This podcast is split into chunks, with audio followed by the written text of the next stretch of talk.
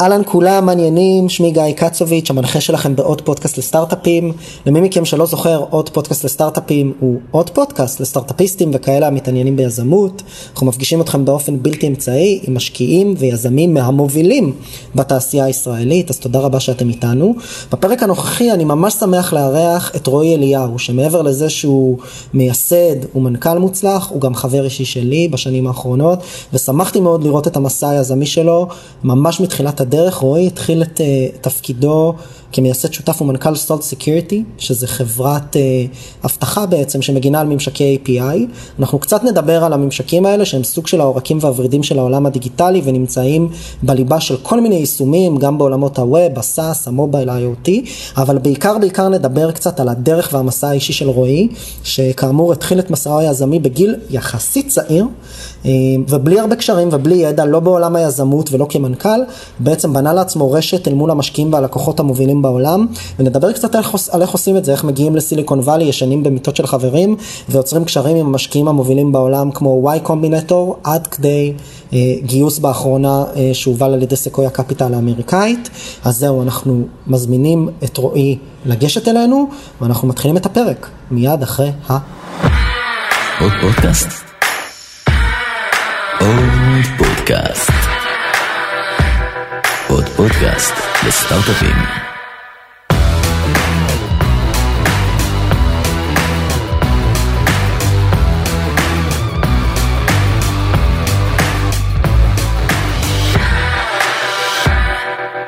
יאללה רועי, מה העניינים? מצוין גיא, מה נשמע? בסדר, נראה לי שאנחנו עושים את זה. עוד פרק של עוד פודקאסט, הפעם גם בזום, אה, נוכח התקופה המיוחדת הזו שאנחנו נמצאים בה. נמצא איתנו רועי אליהו, נכון? כן. מעניינים. רועי מ Salt Security, ספר קצת אה, על עצמך ועל החברה.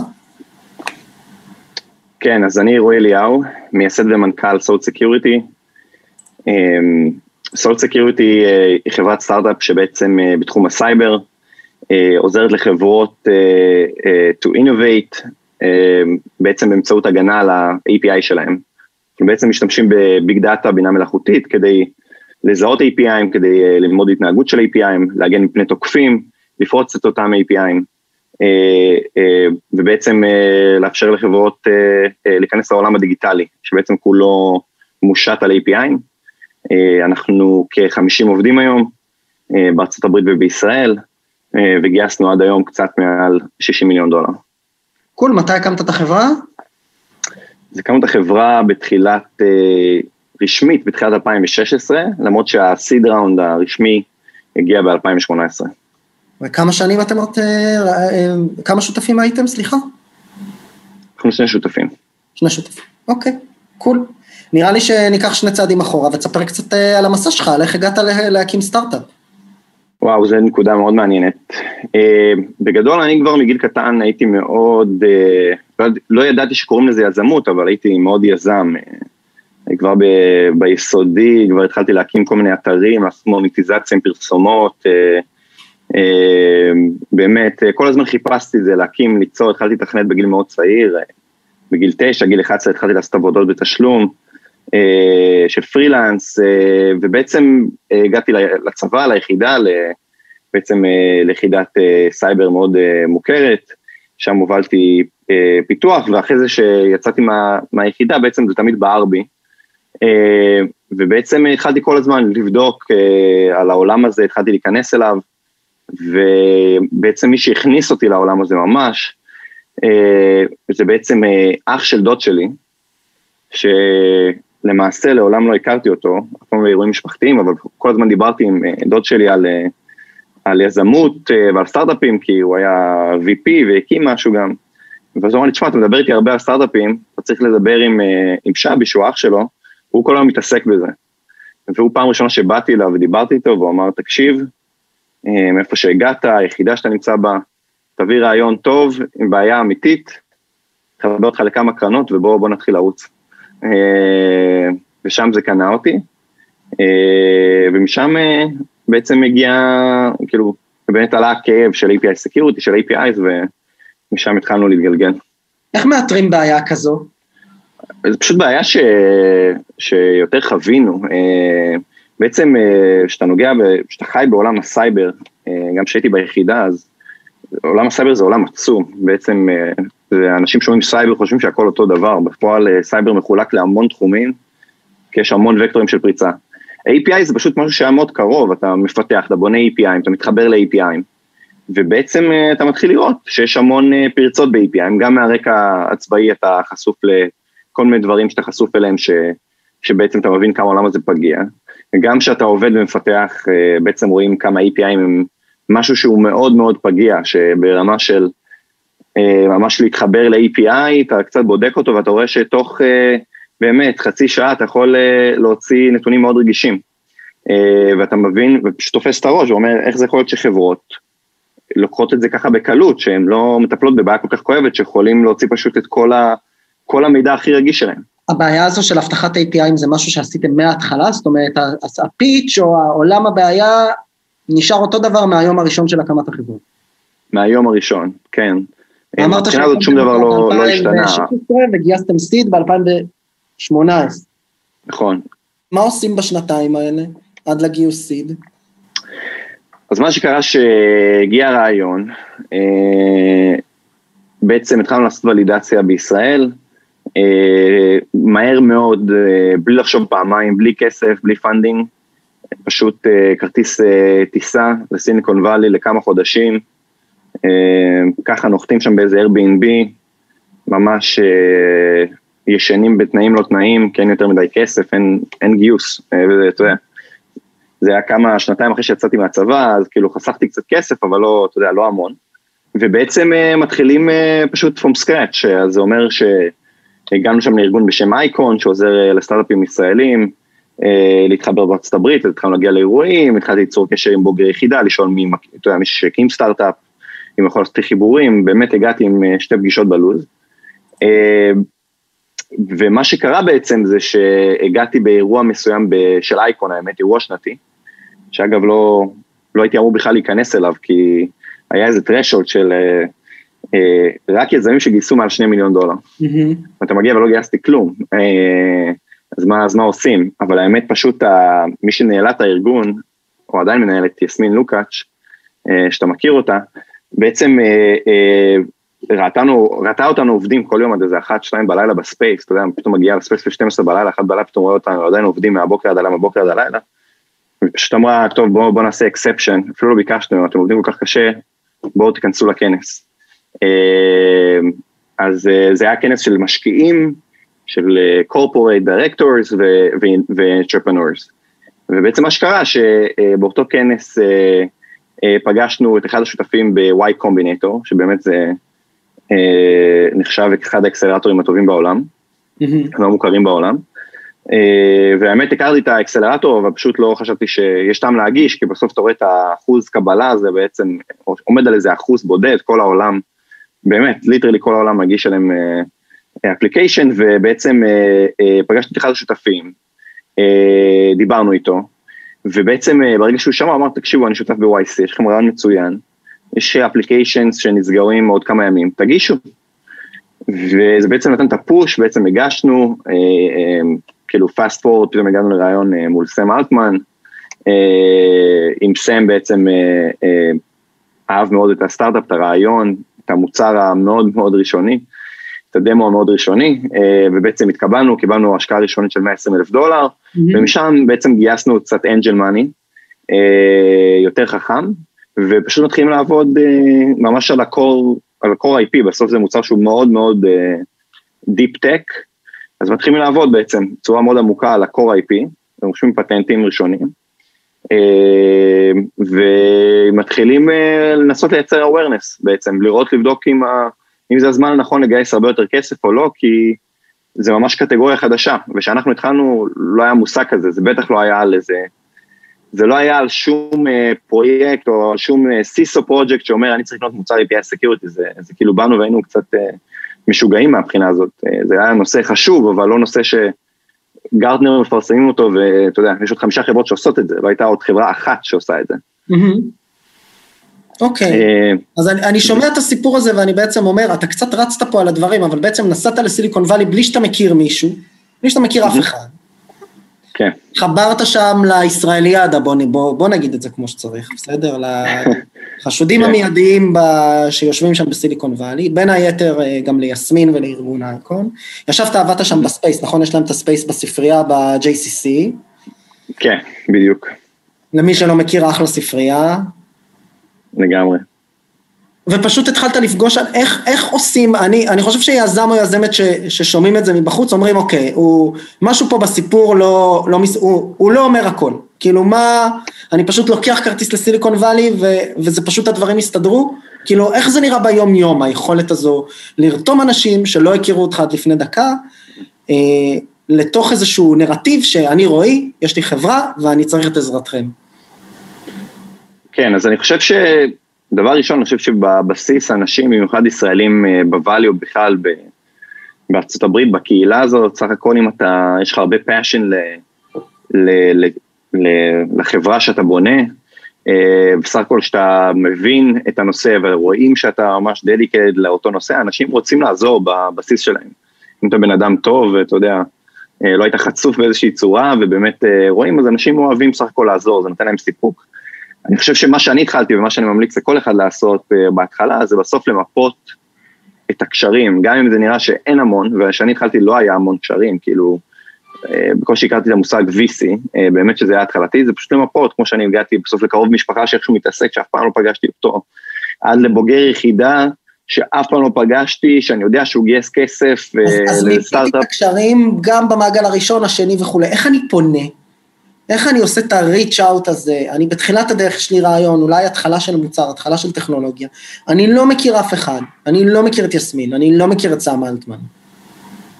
אז בדיוק, אז אה, מתחיל, אני התחלתי לבקש פשוט, אה, אתה יודע, אה, התחלתי לבקש פידבק על הרעיון, אם נגיד זה בוגר יחידה שגייס כסף לסטארט-אפ שהיה לו, נסגר, נפתח וכולי, ואז אני אומר לו, אה, תשמע, אני רוצה, אה, האם יש משקיעים, ראיתי שהוא השקיע בך, האם יש סיכוי שאתה יכול, אה, אני יכול לשלוח לך משהו, תשלח אותו, תשאל אותו אם זה מעניין לחבר.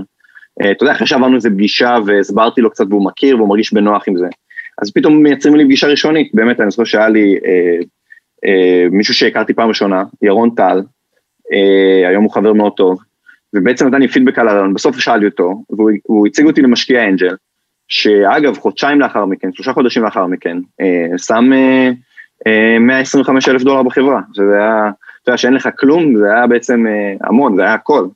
אה, אז פתאום הבאתי אותו, ופתאום אותו משקיע עזר להביא עוד משקיע. אה, ופתאום באירוע של אייקון הכרתי עוד משקיע. אז בעצם מתחילים להכיר אנשים, ואם זה יזמים, ומתחילים לשבת ולהסביר להם, לקבל פידבק, ובסוף, אם אתה מבקש, ואתה עושה את השיעורי בית, לראות מי השקיע בהם, מי קשור אליהם, ובצורה נחמדה אתה שואל, יש סיכוי שאני אעביר לך משהו, אתה יכול להעביר לו ולשאול אם זה יעניין אותו, אה, בטח, כן, וככה מתחילים לבנות, ופשוט זה מתחיל לגדול אקספוננציאלית. אה, ההתחלה היא מאוד לא פשוטה, כי הרבה, הרבה ענפים או הרבה התפצלויות כאילו מובילים ל-dead end. בעצם מגיעים לפגישה, לא יוצא ממנה כלום, ו, וזה לא מוביל גם לשום דבר. אה, אבל אנחנו פשוט אה, בהתחלה המצאנו כל הזדמנות, פשוט כל דבר, כל פגישה, וזה מתחיל בעצם למפות עצמו, פתאום הנטוורק מתחיל לגדול, ונוסף עוד ועוד ועוד אנשים לתוך הנטוורק.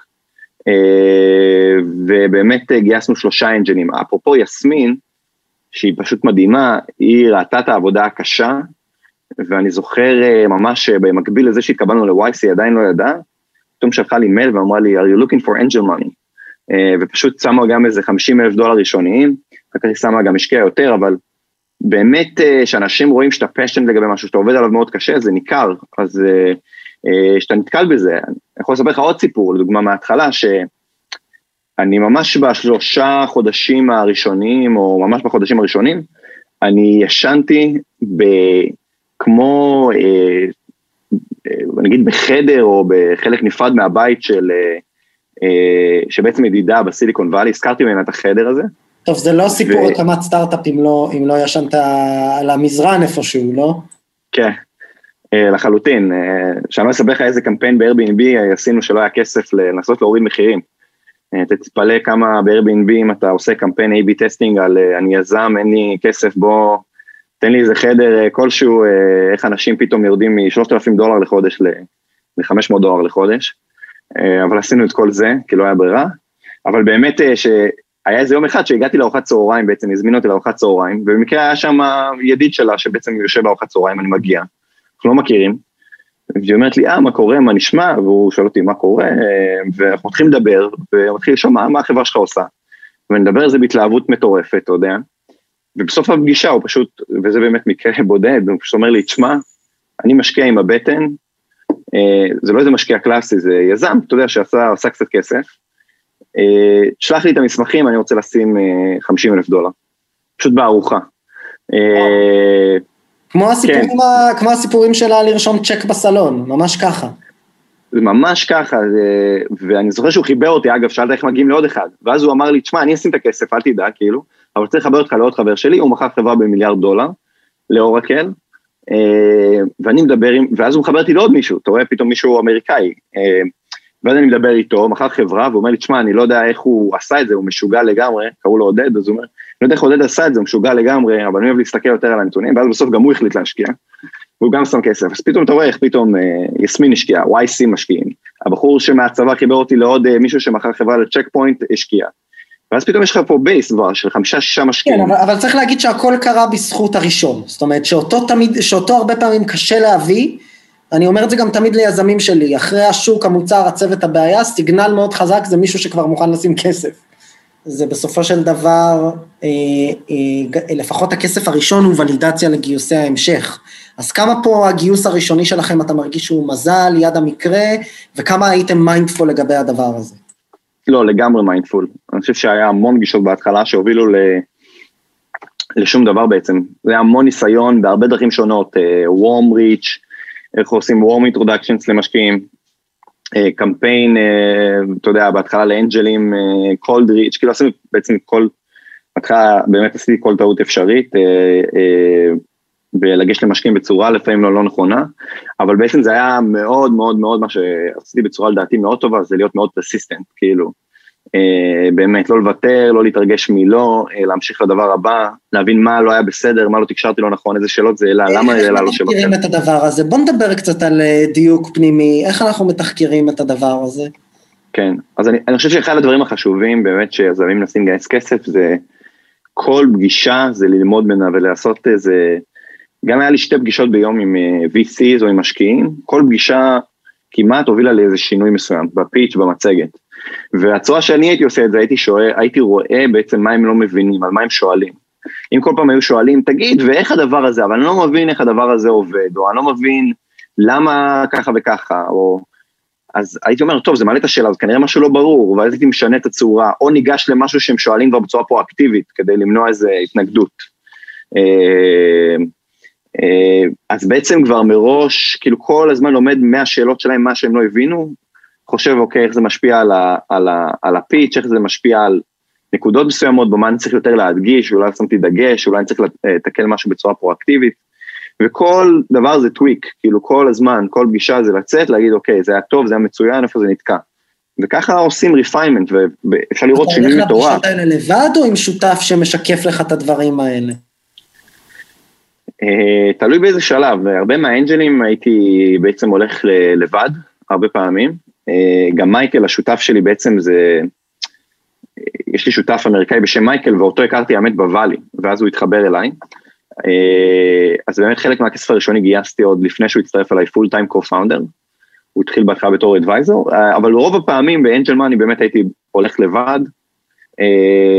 עם VC היינו הולכים יותר, לפעמים פגישה ראשונה לבד, ורואה שזה רציני, ואז הולכים בעצם שותפים. אה, אבל בסך הכל אה, עם VCs באמת יותר נתנו אה, להגיע שניים מאשר אחד, כי אני חושב שזה למה? מספר סיפור, כי זה מספר סיפור כאילו הרבה יותר טוב, רואים את הטים, בסוף אנשים דבר ראשון משקיעים באנשים, רוצים לראות מי הקבוצה מאחורי מיזם, האם האנשים, האם אנחנו מאמינים שהאנשים האלו יכולים להקים חברה גדולה. וכשרואים רק צלע אחת, זה נחמד, אבל זה פחות עוצמתי מלראות בעצם אה, אה, שני יזמים אה, חזקים, מייקל מגיע מרקע שבאמת sales marketing עשה scale לחברות מ-0 עד ל-100 מיליון דולר ב cyber security, בכל מיני שלבים עם אקזיטים מוצלחים, אז שרואים שילוב של מייקל שיודעים שיש המון ניסיון עם go to market, שילוב שלי שמגיע מרקע מאוד מוצרי, טכנולוגי, וגם היכולת להוביל חברה, זה הרבה יותר exciting, uh, ואני חושב שזה לא שפגישה שנייה זה חינם אצל VCs, כאילו הם צריכים, לא, הם לא רוצים לבזבז את הזמן שלהם, נכון? אז יש... Uh, ממש כמו dating, לראות אם זה שווה להמשיך לדייט הבא. אז בוא נדבר על ה dating הזה, אולי קצת טיפים שלך מהניסיון שלך, עברת כמה סבבים, אבל לפחות בסבבים הראשונים, ליזמת או יזם שמאזינים לנו והם בתחילת הדרך. מה משקיעים, מה מהניסיון שלך, איך אתה רואה היום עם רום גובך, גייסת כבר כמה עשרות מיליוני דולרים, את קו המחשבה של VCs, ומה היית עושה אחרת בתחילת הדרך מהפרספקטיבה שלך היום? כן, אז אה, אחד הדברים שהייתי עושה, או מסתכל עליהם אחרת, כי הרבה יזמים אני שומע הולכים ל-VCs והם אומרים וואו הם uh, סופר uh, עפו עלינו, הם אמרו שהם רוצים להיות שם, שאתם הולכים לגייס את ה-A, אפילו A מאוד מוקדם. הם או... מאוד התרשמו, הם מאוד מאוד התרשמו, ביקשו שנשמור איתם על קשר, שזה בגדול, אני תמיד אומר, it's a no, זה לא כן. כן, כן, והרבה פעמים צעירים, אני לא משקיע בשלב הזה בדיוק, פה אני אחבר אותך, אפילו משקיע אחר מרוב שאני כל כך אוהב את מה שאתה עושה. וכל מיני דברים כאלה, בסוף, אה, אה, כמו שאתה אומר, יש אה, תשובה אחת, אם הם excited, הם, הם יזוזו, יזוזו מהר. לפעמים, אתה יודע, אני שומע גם יזמים באים אליי, אומרים לי, מה, עשינו כמה פגישות, ו... ואני מתלבט אם ליצור קשר, כי עבר שבוע מהפגישה ועדיין לא יצאו, אבל כאילו, בוא נסתכל מלא סימנים שמראים שהם מאוד בעניין. ואחת התובנות, אתה יודע, הברורה שלי זה בסוף מישהו שהוא excited והוא חושב שיש פה הזדמנות, הם לא רוצים לפספס אותה, לפספס אותה וזה, הם יזוזו מהר, כאילו, אני לא חושב שאתה תהיה הגורם המעכב ברוב המקרים, כן? אלא אם VCs פחות, אה, ממש פחות טובים, והם, אה, כי אחרת פשוט הם לא, הם לא מצליחים אה, לשרוד, נכון? VCs אחרים פשוט ייקחו את כל ההזדמנויות הטובות. אז דבר ראשון זה להתמקד באלה שבאמת מתלהבים מהחברה ויש לכם vision. מה זה להתמקד באלה שמתלהבים? איך אני יודע? אני חושב שזה מאוד ניכר, הם אה, מייצרים, עושים follow up מיידי, הם אה, מייצרים גישה הבאה, הם אה, זזים מהר, הם לא משאירים לך יותר מדי זמן לחשוב שבוע, שבועיים בלי ליצור קשר, זה מבחינתי, אם עשיתי פגישה עם משקיע ושלושה ימים הוא לא שלח מייל או ארבעה ימים, זה, זה, אני כאילו כנראה, אני אניח שזה פשוט לא יקרה. זה תהיה ההנחה שלי. עוד נקודה שאני כאילו למדתי בדרך זה לא לנסות אובר לשכנע אנשים שהם אין להם את התפיסה או אין להם איזה אמונה בשוק שלך או בתחום. אה, זאת אומרת, אני מאמין שפעם יזם אחד אמר לי את זה ואני מאוד מתחבר לזה. הרבה פעמים מגיעים ל-VCs ויש להם בסוף תזות על השוק, אה, יש להם תזות על אה, כל מיני מוצרים, על כל מיני שווקים, ואז לפעמים מחפשים חברות בתחום מסוים. ואם אתה נופל בתזה שלהם, הרבה יותר קל להם להשקיע. מה זה התזה ו... שלהם? תסביר לי. שווקים שהם מאמינים בהם? כן, הם חושבים ששוק מסוים הוא שוק שהוא is broken, uh, אתה יודע, נגיד השוק ה-API זה שוק שהוא broken, כי המוצר האחרון שהיה שם זה היה לפני 20 שנה שהיה אינובייטיב, ו-20 שנה אחרי זה היה כל מיני טוויקים קטנים שאף אחד מהם לא צלח. אז אם יש משקיע שחושב שתחום של API זה תחום עצום, ו, uh, ותחום של הסקיורטי שם לא היה שם uh, שום דבר, אז ברור שאם אני אגיע עם סולד ואני אבוא לדבר על API סקיורטי, למה API ענק, אז אני לא צריך לשכנע אותו על כל מיני נקודות. הוא חושב ש-API זה תחום עצום, הוא חושב שיש שם הזדמנויות. זה לפני שאני פוגש את הבן אדם, או שאני לא יודע? אתה לא יודע. אה, אתה לא, אתה, מה שאתה כן יכול לדעת זה להסתכל על איזה השקעות הם עשו. אה, זאת אומרת, אנחנו תמיד מיפינו איזה משקיעים רלוונטיים אלינו, מי משקיע באיזה שלב, האם השקיעו בסטארט-אפים ישראלים, זה גם נקודה. יש VCs שפחות משקיעים בסטארט-אפים ישראלים, וזה אומר לך משהו. כי בטוח היה להם המון סטארט-אפים ישראלים שהגיעו אליהם, ו, אה, ויכול להיות שפשוט אתה יודע, אה, מכל מיני סיבות. וההפך, יש VCs שמאוד אוהבים את ה ecosystem הישראלי, אה, והמון קרנות משקיעות אה, ב ecosystem הישראלי. אז רואים משקיע בסייבר באיזה שלב, האם היו lead או, או followers, כאילו אני תמיד מתמקד רק ב lead investors, כי followers זה תמיד קל להביא אותם, אז אין, אין כאילו מה לבזבז את הזמן. ולהתמקד רק באלה שמובילים, ורוצים להוביל, ולא כזה אומרים אנחנו גם יודעים וגם זה וגם זה. אני תמיד נכנס לקראנץ' בייס, אה, או לכל מיני גור, כאילו פלטפורמות כאלה, ו, ובודק בפועל, זה לא מעניין מה בעצם הם אומרים, מסתכל בפועל כמה סבובים הם אה, הובילו בסבב הרלוונטי, אם זה סיד אז סיד, אם זה A אז A, והולך אה, אליהם, מייצר וורם אינטרו, ובעצם מגיע, וכשאני מגיע בפגישה הראשונה, ממש אפשר לקרוא את זה, אפשר לראות האם הם אומרים כן, AP זה תחום ענק, you don't need to sell me on this, I think it's big, tell me more, what's your approach, okay, what do you think is broken, what are your differentiation? and so on.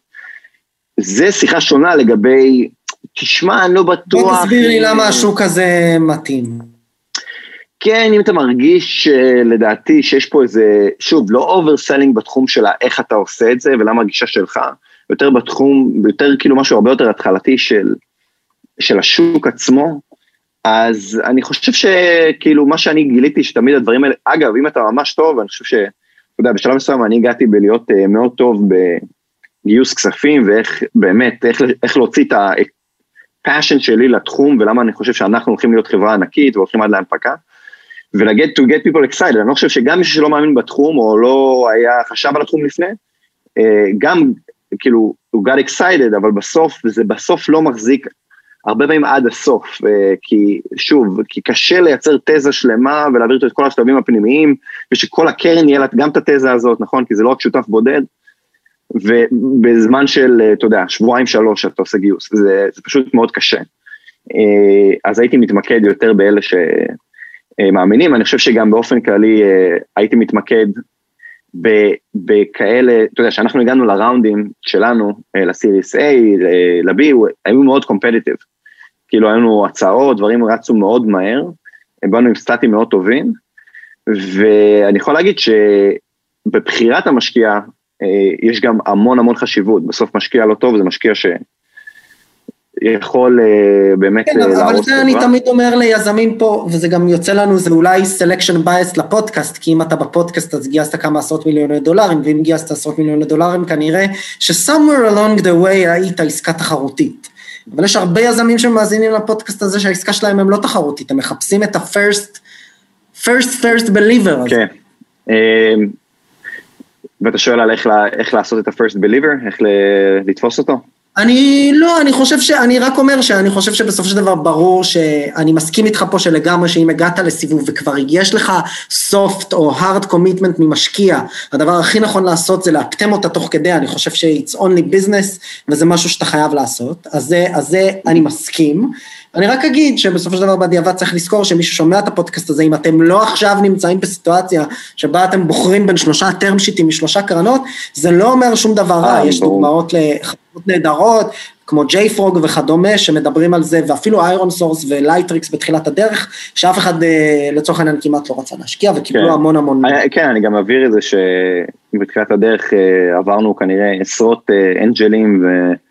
קרנות ש, שלא השקיעו, שזה היה מאוד מוקדם, שלא היה תחום, אני מבין אותם בדיעבד אגב, כי צריך להיות מאוד believer ולהאמין שקטגוריה תיווצר, שלא, שלא הייתה קטגוריה בזמנו, היום יש קטגוריה, לפני זה לא הייתה, ממש שעזרנו ליצור אותה, אז, אז קבלים המון לא, אה, באמת אה, כמו, ש, כמו שאתה אומר, זה חשוב לא, לא להתרגש בזה, בסוף, בסוף התפיסה שלי, מה שחיזק אותי בכל הסיפור הזה בהתחלה, לפני שדברים מטפסים ורוקמים עור וגידים, זה בסוף לדעת שיש פה בעיה כואבת, ואף אחד לא יכול לשכנע אותי שאין בעיה כזאת, יש פה בעיה כואבת שיש לה אימפקט עצום, שאין לה פתרון בשוק, אה, ויצרנו משהו שהוא נותן פתרון אמיתי והכי טוב. ואם אתה מאמין בזה, אז זה, זה כבר לא משנה, אתה יודע, אז אתה אומר, הוא, אני יכול להבין איך תקשר את זה יותר טוב, אני יכול להבין איך, מה אני לא עשיתי טוב כדי לגרום לא להבין את זה, אה, אבל זה לא אומר שאני מתרגש וחושב שבסוף משקיע לא מבין יותר טוב ממכם בשוק. אה, הדבר היחידי שאפשר לשפר זה איך תקשר את זה בצורה יותר טובה. אגב, ולא להנהל ולהגיד, הוא, הוא, לא, הוא לא מבין כלום מהחיים שלו, בוא נעבור לבן אדם הבא. דווקא לשאול, אני תמיד הייתי סקרן, למה, למה הוא לא הבין את זה? למה הוא לא חושב על זה כמו שאני חושב על זה? למה הדבר הזה לא עבר? אה, ו, ולא לקחת את זה למקום של להיפגע באיזושהי צורה. אני מבין. אני חושב שדיברנו מספיק על fundraising האמת, ומיצינו את הנושא. אני רוצה לדבר על מה שקורה ביום שאחרי ה fundraising של ה seed הראשון. בין אם זה 100 אלף דולר, שזה היום כבר סוג של מיני pre-seed, אפילו friends ו family כזה, ועד ל-2-3 מיליון דולר ראשונים. שזה היום ה seed הממוצע. ואז נשאר לנו לעשות את החלק הקשה באמת, אם חשבנו ש fundraising זה קשה, וזה execution. כן. לבנות מוצר, לשפר את הטכנולוגיה, לגייס עובדים, כמובן שבאמצעותם נעשה את כל זה, ואחרי זה לצאת לשוק ולהביא לקוחות. אתה יכול לתאר קצת, אולי בתחום העסקי, בטח בסייבר, שבו בסוף כולם מסתכלים על זה כ, כתעשייה טכנולוגית, אבל בסוף יש הרבה תחרות על ה buyer, על ה CISO הממוצע. איך אתה בא ומבדל את עצמך, איך הבאת את המכירות הראשונות, איך עשית את הביזנס הראשון? כן, אה, נקודה מצוינת. אני חושב שלהביא את הלקוח הראשון, אה, זו אחת המשימות הקשות, אה, הלקוחות הראשונים, כי אין לך, זה כמו מלכוד 22, אין לך, כולם רוצים לראות לקוחות אחרים ולראות שהם לא הראשונים, ו... ואין לך את הראשון, אז, אה, אז בעצם יוצר מצב, אז כאילו איך שאנחנו עשינו את זה לפחות, באמת קיבלנו את הכסף, התחלנו לבנות uh, טכנולוגיה, uh, רשמנו את הפטנטים הראשונים על הטכנולוגיה, ובעצם הגענו לזה משהו ראשוני, שבעצם יש לו את החלק מה-core IP שיש היום, והתחלנו לפות קשרים. יכול להגיד שבאמת בכל הזדמנות שהייתה לי, לדעתי זה מסר חשוב, באמת בכל הזדמנות שהייתה לי חיפשתי איפה אני יכול להביא את ה-design partners הראשונים, ובאמת אה, אחד הגעתי לחברה של אה, בוגר היחידה, לא חברה גדולה, חברה של כמה מאות אנשים, אה, לא הכרתי אותו, ביקשתי קשר טוב, והגעתי ובסוף הצלחתי לשכנע שיתקינו שם בחינם, רק כדי לקבל את ה data ולבחון את הטכנולוגיה על data אמיתי. אני מהר מאוד כיוונתי ל... בעצם ל... כמה שיותר מהר לראות data של production. הרבה חברות בונות במעבדה במשך המון זמן. אז רגע, רגע, אני עוצר אותך רגע. אמרת שהגעת, דרך מי הגעת ללקוח הזה, ולמה לקחת את הפיילוט הזה בחינם? אנחנו מדברים הרבה על חינם או תשלום, בוא, בוא כן. תספר קצת. אז בהתחלה, כי לדעתי השאלה הראשונה שאתה חושב, האם אתה בנקודה שאתה יכול להביא ערך כלשהו, או שאתה בנקודה שאתה יכול אה, באמת אה, לקבל אינפוט מלקוח, ו, ובעצם... אה, ליישם אותו אה, כדי להיות איזה דיזיין פרטנר. והיינו בנקודה בהתחלה שהיינו צריכים לבנות אה, עוד טכנולוגיה, נכון? והרבה פעמים אנשים בונים או יזמים בונים את הטכנולוגיה על, בעצם על סביבת מעבדה, שזה מאוד מאוד מטה, הם בונים שנה, בונים טכנולוגיה, חושבים שזה עובד במעבדה, מגיעים ללקוח ראשון, ודברים מתפוצצים. אז הגישה שלי הייתה, טוב, בוא נבנה משהו סופר ראשוני, רק משהו שאוסף את המידע, משהו שאפשר לעבוד איתו בבקאנד, משהו שעושה את הדבר הבסיסי, וקודם כל אני רוצה לקבל מידע אמיתי, לראות איך זה עובד על מידע אמיתי, אז בואו ניקח, נייצר שניים שלושה אה, סביבות, שאני מקבל מידע אמיתי, אני עדיין לא מייצר איך, אני עדיין לא בהכרח ישר פותח מוצר ודשבורד, אני קודם כל זה בשבילי. בשלב phase 2... זאת אומרת, ממש לאסוף על... data ראשוני כדי לראות מה אני בכלל יכול לעשות, לכאורה, באמצעות הטכנולוגיה שלי. כן, לראות שכל מה שחשבתי, כל מה שבניתי, באמת, אה, אתה יודע, עובד במציאות, ולא רק על דמו אה, environment שאני יצרתי. והשלב השני באמת, ברגע שכבר היה איזה משהו ראשוני, אומרים, טוב, זה, הדבר הזה מתחיל לעבוד, אנחנו כבר כאילו מוכנים שמישהו ישתמש בזה ויתחיל לתת פידבק, אז, אז שם זה כבר מתחיל להיות, אתה מתחיל למצב את זה יותר, אה, כי יש לי כבר משהו, יש לי כבר, ואז יש לך כבר שניים, שלושה לוגויים כבר להשתמש בהם, אה, או לדבר עליהם לפחות. אה, ואז בעצם גם הגעתי הכרתי מישהי גם באיזה אירוע בארצות הברית, אה, שבעצם אה, הייתה ביזנס דבלופמנט בחברה ישראלית, אבל סטארט-אפ גלובלי. אה, וגם, כמו בכל הזדמנות, זה היה ב-12 בלילה, ובאמת מאוחר מאוד, אבל עדיין תמיד במוד של, אה, את עובדת בחברה הזאת, אה, זה מה שאתם עושים, אה, זה יכול להיות מאוד מעניין, כי יש לכם API ומעבירים את המידע הזה, ובלה בלה בלה בלה בלה בלה, ולמה זה רלוונטי. ובצורה מאוד עדינה ונחמדה, אם יש סיכוי שתוכל לחבר אותי ל-CTO או למישהו מהאבטחת מידע, כל מי שאחראי על security.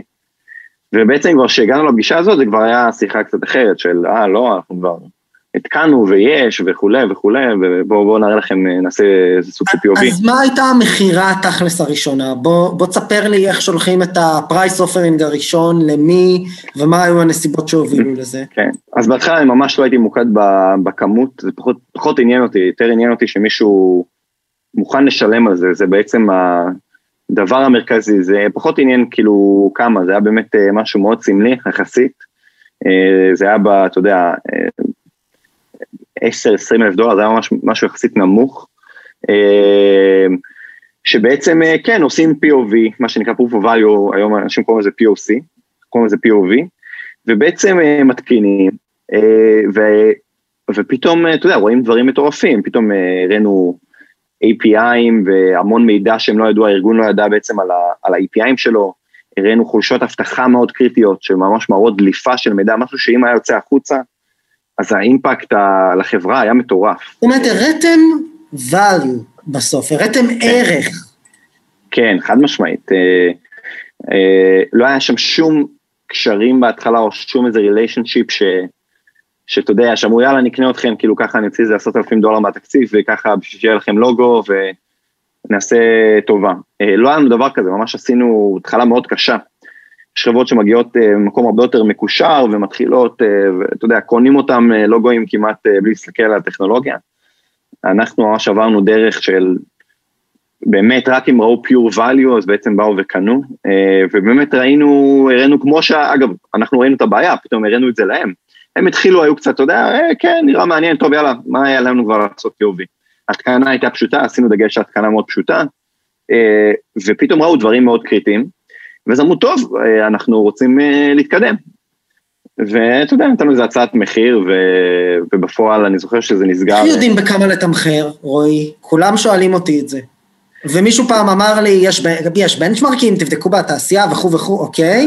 ומישהו פעם אמר לי, אם לא עושים איתך משא ומתן זה זול מדי. אז מה עוד? עוד תן עוד כללי אצבע, כשאתה מגיע כיזם, אגב, במקרה שלכם זה שוק שאתם סוג של יצרתם, נכון? לגמרי. מוצר אבטחה ל-API. אין שום איך אתה יודע. למכור, אין בנצ'מרק. אין בנצ'מרק.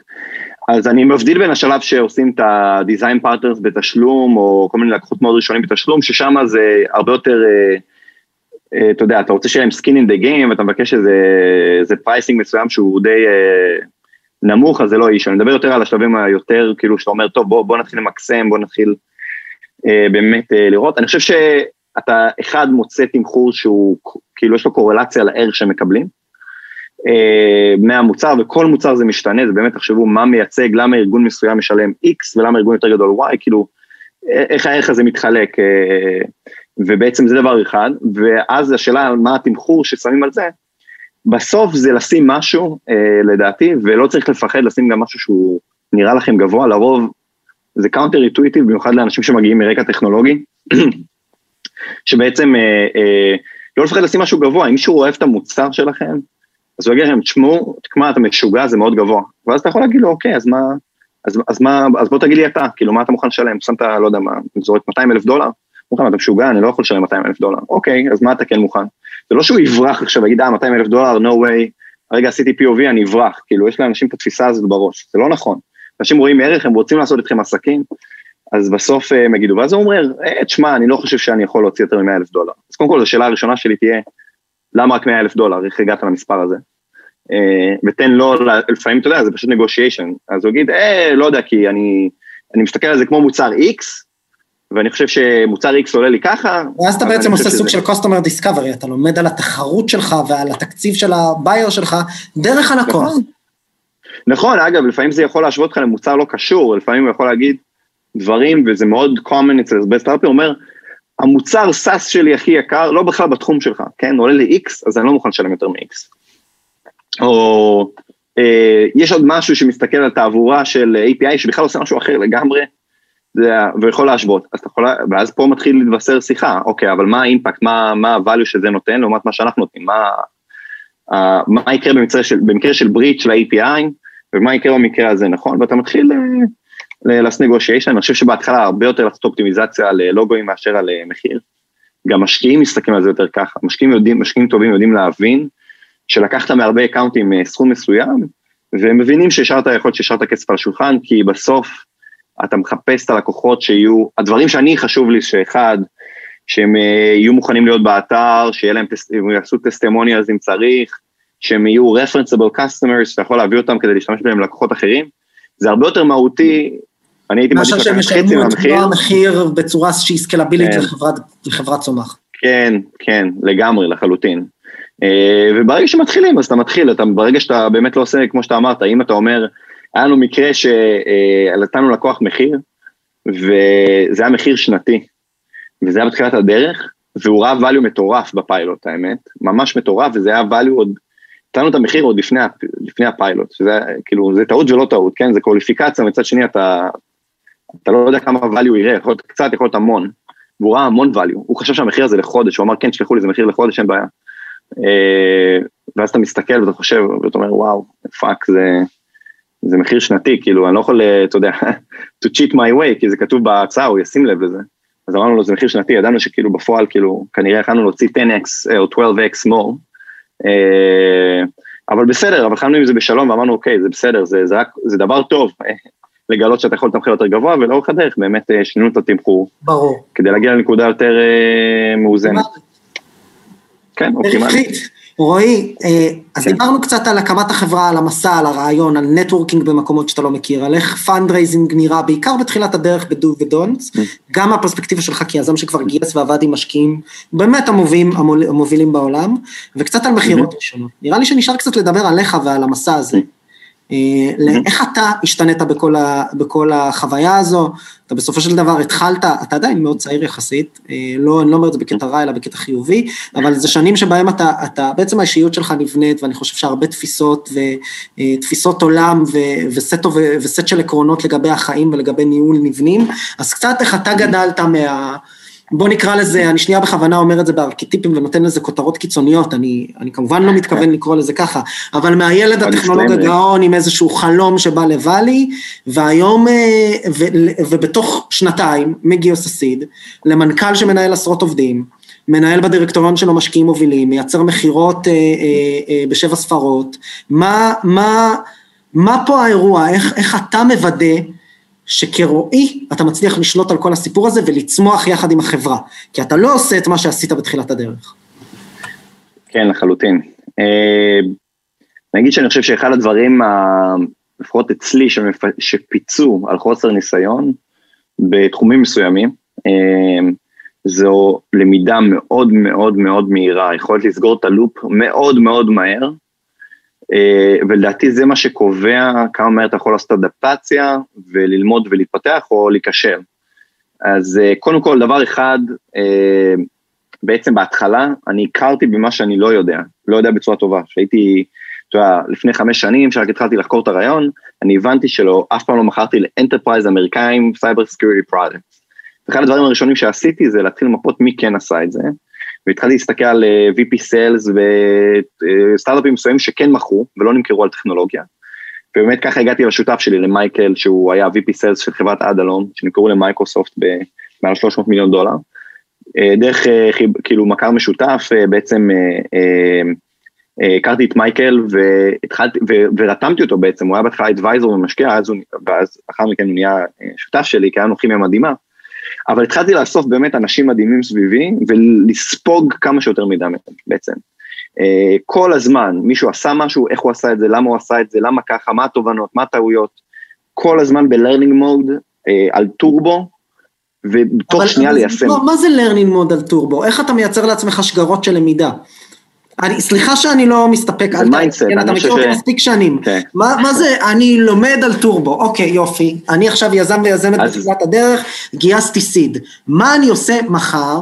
שלושה צעדים שאני עושה מחר כדי לוודא שבעוד שנה אני אהיה הבן אדם או המנכ"ל שמוכן לחברה שכבר גייסה עשרה מיליון דולר, וכבר עושה מכירות, זה skillset אחר, זה, זה תפיסת עולם אחרת.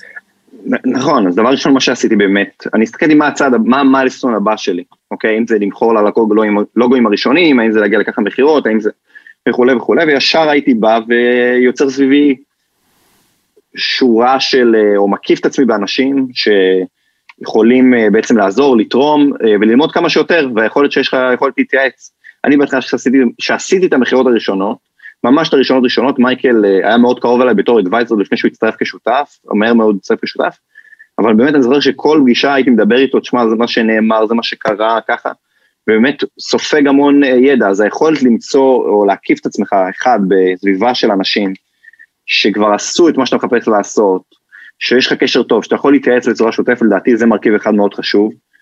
אה, כל כמה זמן אתה נפגש איתם, איך אתה משמר את הריליישנשיפ הזה?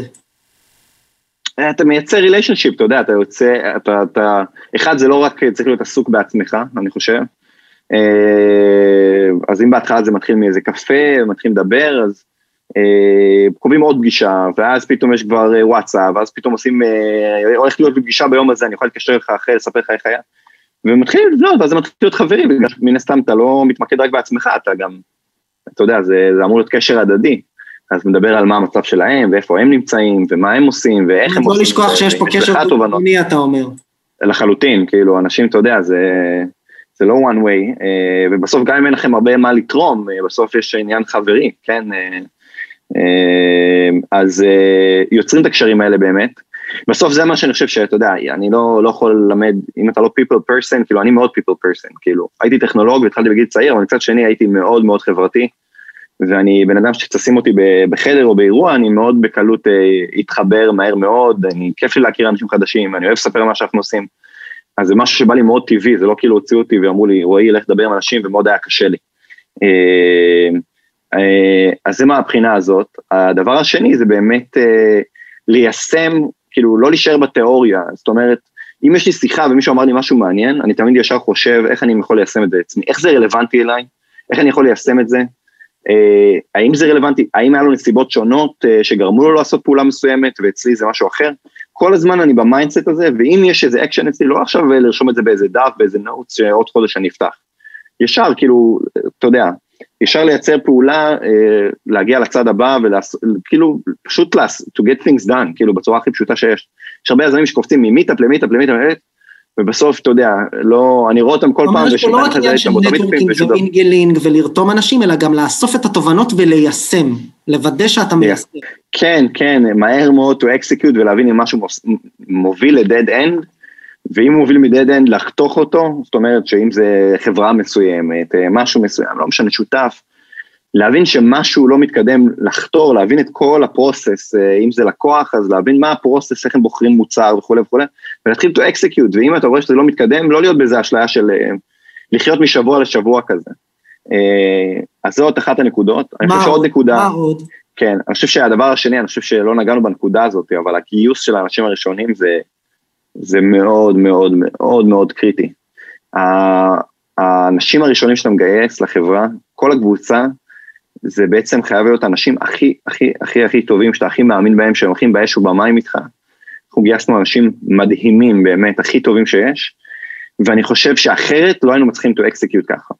כי בסוף אה, אתה מתחיל ולא הכל מושלם, נכון? ואתה מגלה את זה לקוח, אתה מתקין פיילוט ופתאום אתה מגלה איזה use case מאוד מעניין. והיכולת שלך, שיש לך אנשים, אם זה ברמה נגיד בטכנולוגית, שהם סופר מדהימים, הכי טובים שיש, היכולת אה, לבוא ולפתח משהו, לייצר משהו, לתת מענה לדברים, on the fly, ברמה מאוד מאוד אה, מהירה וגבוהה, אם אין לך את הבן אדם הזה, הוא לא, או את האנשים האלה, בעצם הם לא יבואו... עכשיו זו תקופה טובה לגייס אנשים טובים, או לא תקופה טובה, קורונה וכל זה? לגייס אנשים טובים, talent זה אחד הצ'אלנג'ים הקשים, כי אני חושב שיש המון כסף בשוק, ואני חושב שהמון חברות מגייסות כסף אה, ונלחמים על talent, ולפעמים, אה, אתה יודע, זורקים אה, דברים מגוחכים וחברות שבסוף, אפרופו, אני, אני אגיד את זה גם כטיפ ליזמים ששומעים, הרבה פעמים חברות מגייסות סיד, מגייסות כמה מיליוני דולרים, ומתחילות להתפרע בצורה מטורפת, כאילו, אני שומע על דברים, אתה יודע, הזויים, מנסים להביא משכורות הזויות, דברים הזויים, כאילו, ואז אתה רואה את זה, אני כבר עברתי איזה סייקל, אני, זה חמש שנים, אתה יודע, בתוך הסצנה הזאת, אז אתה רואה סטארט-אפים נעלמים, כאילו, ואני חושב שאחד הדברים זה, אתה יודע, שאני לקחתי את הכסף, התנהלנו בו בצורה מאוד מאוד אחראית, מאוד מאוד טובה, ולא להתחיל לעשות spend, כאילו, קיבלת כסף, בוא, כאילו, בוא נראה איך אנחנו מבזבזים אותו ב-18 חודש, זה לא צריך להיות ה mindset, ה mindset זה איך אני אשתמש בו בצורה שתביא את ה-ROI הכי טובה, אה, ולא כזה להתפרע ולזרוק כסף על כל בן אדם אה, וכל דבר בצורה שערורייתית. אני חושב שעכשיו בשוק, בגלל שהרבה אנשים זורקים, זה הרבה יותר קשה אה, לגייס talent איכותי, אז, אה, אז זה לא, לא פשוט, ממש לא פשוט. אני חושב ש talent איכותי, קורונה או לא קורונה, זה משהו שהוא לא פשוט לגייס. תגיד לי, אתה ו Salt, לאן אתם הולכים בשנים הקרובות? בוא תספר לי קצת על ה vision ואולי גם על האתגרים, על מה אתה ככה כן. בפתיחות מתקשה בו היום כשאתה קם בבוקר? אה, כן, אז ה vision שלנו, אנחנו אה, הולכים לבנות חברה גדולה. בעצם אנחנו הולכים לבנות חברה בשווי של אה, מיליארדי דולרים, אה, ו- וזה ה-state of mind לאורך כל הדרך. אני יכול להגיד לך שבדרך היה לנו הצעות למכירה, היה לנו הצעות M&A, היה לנו הצעות M&A במקביל לסיבוב, שבאמת אה, לפחות שלושה שונות שאני יכול ככה להעלות, מאוד קונקרטיות, שבעצם באו ואמרו, עזוב, כאילו, רועי, בשביל מה לך לבנות חברה? בוא נביא לך איזה טייטל מפוצץ, הייתי אז בן 23-24, אתה יודע, קח לכיס אה, סכום מאוד מאוד יפה, אה, לא מבוטל, אה, שבאמת יכול להגיע לשתי ספרות של מיליוני דולרים לכיס, קח משהו מפוצץ, בשביל מה כל הלחץ הזה? ובאמת, אנחנו כל הזמן בחרנו ללכת עם הסיבוב ובעצם לבנות החברה. אה, כי בסוף אני חושב שיש הזדמנות שמגיעה אחת ל... או שתי הזדמנות אחת לעשור, שבעצם נוצר קטגוריה, משהו שלא היה לפני, ואתה לא איזה מי-טו, אתה לא איזה, ראית סטארט-אפ בארצות הברית ואתה מתחיל לחקות אותו. וזה פתאום התחיל לקרום עורק וגידים, פתאום התחילו לדבר על APS Security ומה עושים בתחום, ופתאום התחילו לדבר עלינו, ו...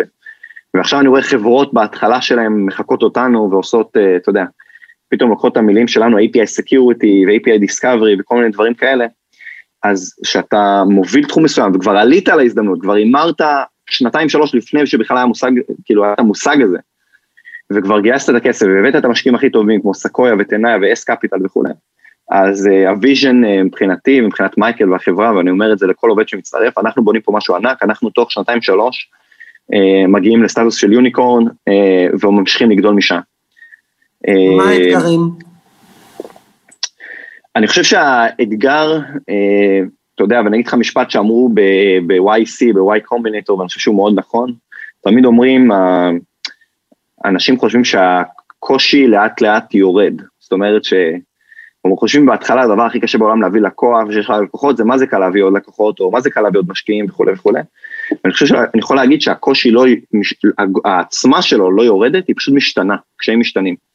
אז לדעתי האתגרים זה שהתפקיד שלי, דיברת על המסע שלי, התפקיד שלי כל הזמן משתנה.